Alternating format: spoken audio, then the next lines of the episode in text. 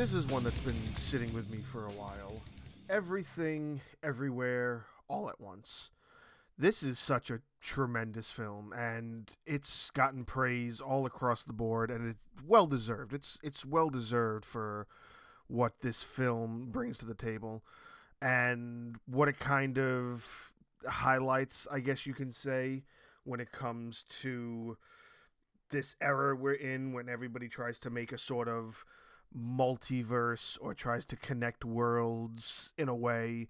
I think it's just the fact that you kind of go into this expecting it to also be sort of an action film, and it is, but it's also like this drama, it's this comedy.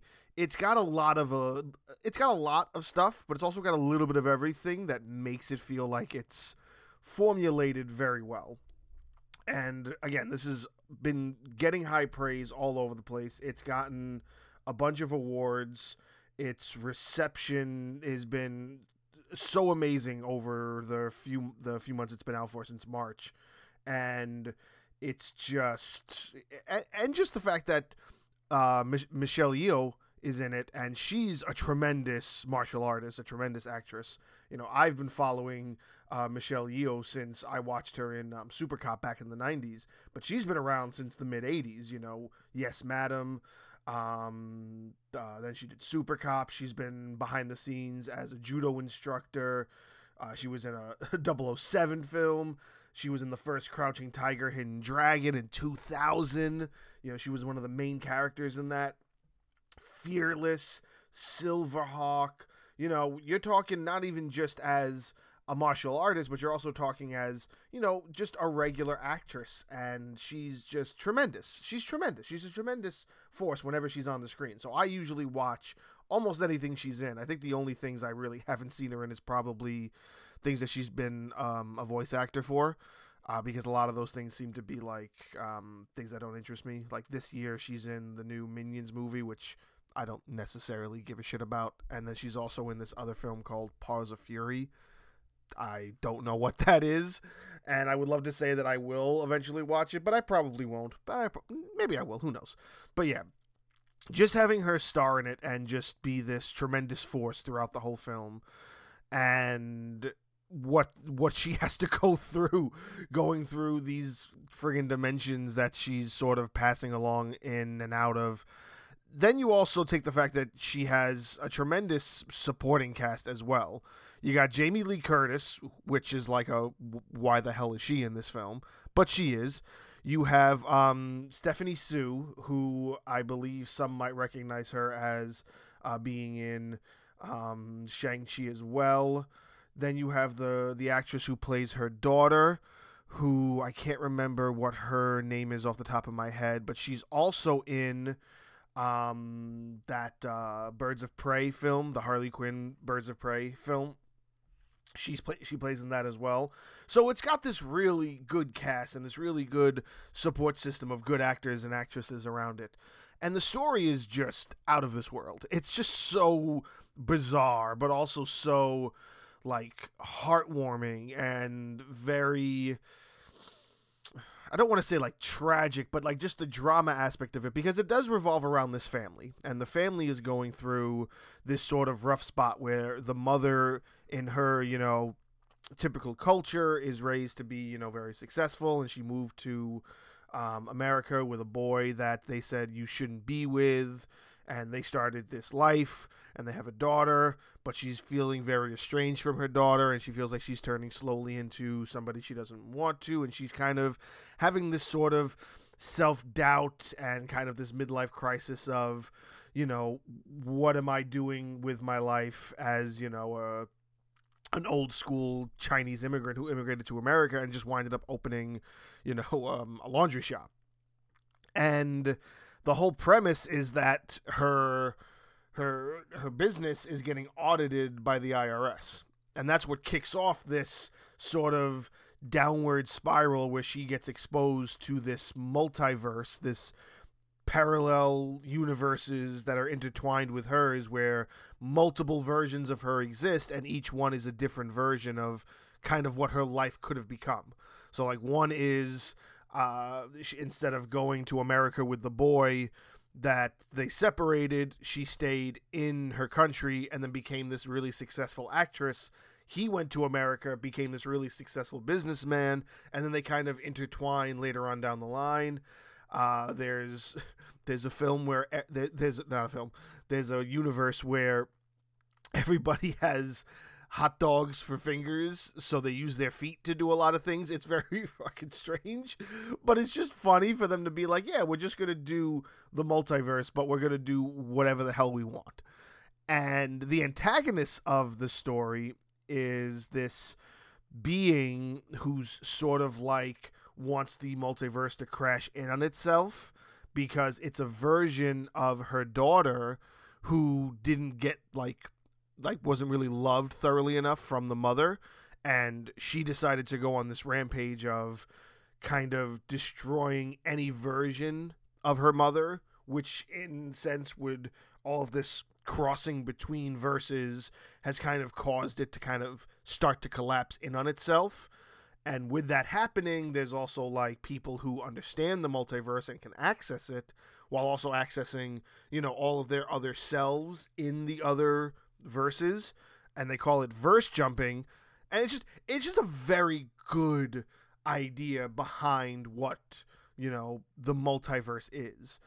What is fun about this is that it was originally written as Jackie Chan in the role, and th- there was a lot of back and forth between whether or not to make the film. This film has been in the works since 2010, as far as I can see, and just going off of that from its writers, uh, uh, and also, should be mentioned, this was produced by a lot of people, but two of them being the Russo brothers. So the Russo brothers also had a hand in this. I'm guessing because how can the Russo brothers not get involved in something that doesn't involve multiverses? Why not? Um, but it was originally written for Jackie Chan as far back as 2010. So it took a long time for it to kind of get itself kickstarted and get reworked. Um, they had thought of it uh, as far back as 2016, making some final decisions. And then the whole thing was reworked, and finally they had chosen Michelle Yeoh, and she started up um, with the role when they started filming back in 2020. So it's a fun journey that this film went on to finally get created, and it's also great to see it get the praise that it very rightfully deserves. It is such a fun film. I really thought that this film was everything that I was expecting, but also almost nothing of what I was expecting. Like I was expecting, you know, Michelle Yeoh to be kicking some ass.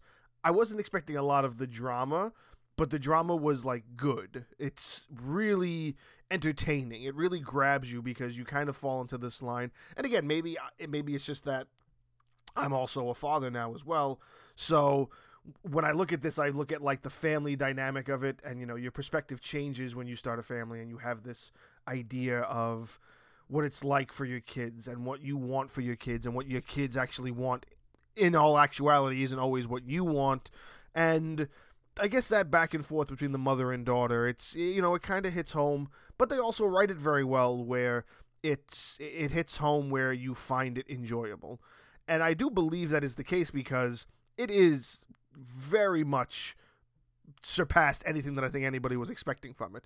It's quadrupled its budget. I think it had a 25 million budget. It's done over 100 million in the box office during its run.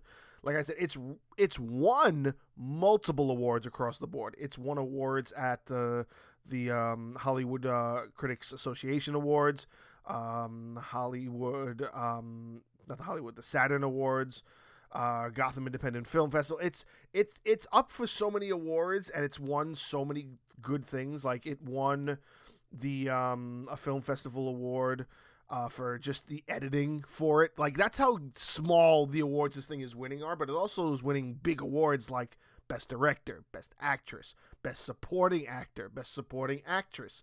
All these people, and I know the the supporting actor who plays the father, he's in a bunch of things, but I don't know him all that well. I also know that he's been around for a long time, if I'm not mistaken. What's his name? It's gonna bother me. His name is Key. Oh shit! Oh shit! I never put this together. Huy Quan is also friggin' it's short round from Indiana Jones and Data from the Goonies. Wow, he hasn't done something in so long. I thought he was somebody else. I thought he was somebody else completely. Holy shit, he hasn't been active in 20 years. The last film is some it's it's a Hong Kong film called Second Time Around. Before that, Encino Man in 92, and then before that basically it was anything he was a kid in, The Goonies, Indiana Jones. Holy shit, I did not know that. I thought this dude was somebody else completely. I did not recognize him. Holy shit, that just that just blew my mind. That just blew my mind completely. Wow. I mean, that just makes me appreciate this even more. Just bringing somebody like like Data from the Goonies back into the mix of things so many years later. I mean, I don't know. Maybe he had other things going on. He didn't really care about um, being involved in movies after the fact. But being that that's him, it just makes me appreciate this movie even more. And it's such a it's such a great film. I love how it's also it's split into parts, and each one of those parts kind of tells the story of the the um the acts of the film. You know how most of the time we'll always think of films that are split into acts: Act One, Act Two, Act Three. This is split into Part One, Part Two, Part Three, but it's like each part is sort of meant to express the the journey that Michelle Yeoh is going through when it comes to her understanding of the multiverse, dealing with her family issues, and also dealing with the fact that she discovers this this this black hole like you know monster wants to destroy the multiverse because you know the mommy of her universe you know didn't didn't do right by her even more so than what she feels that she's doing to her daughter in in this universe. So again, it's just every little thing I find out about this film, and at least every little thing that I seem to enjoy about this film just makes me enjoy it even more. I really haven't heard a single thing that anybody's talking negatively about it. There's probably somebody out there, you know, some like uh, what's that um, one YouTube channel? Um, uh, I think it's called Cinema Sins. The guy who does uh, everything wrong with a movie in like ten minutes or less. I just watched the one he did for Doctor Strange, and there were some that I'm like, yeah, I saw what he was going with, but then there were some that just like, it's nitpicky. You know, a lot of people can be nitpicky. I like to take a film for its face value, and I love what I can get out of a film. And I got what I what I appreciated the most out of this film was I got that that feeling of uniqueness, even though it's just something that's falling in line with all these other universe building aspects that are being kind of thrown at us all over the place. MCU is doing it, you know, The Conjuring has done it. There's all these giant universes that are being built around us. And this is kind of a film that kind of builds it and gives it all to you within 2 hours. And I think that's that's a big feat. And they they do hit it. They do like really nail it right on the head when they're able to fit in what you can understand.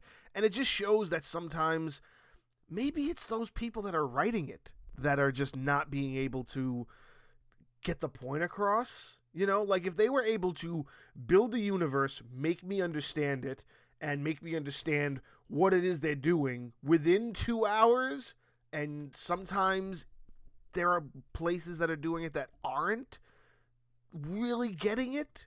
I feel like that's on their part, and that's not anything that's wrong with the story. It has to be something wrong with the writing because these guys who wrote this story and directed it, the same guys who wrote it are the same guys who directed it. And if they're able to get it going and figure it out and make it work, then then it's possible that it can be done. You just have to have the ability to do it and you have to be willing to say, you know, we're going to make it make sense however means necessary.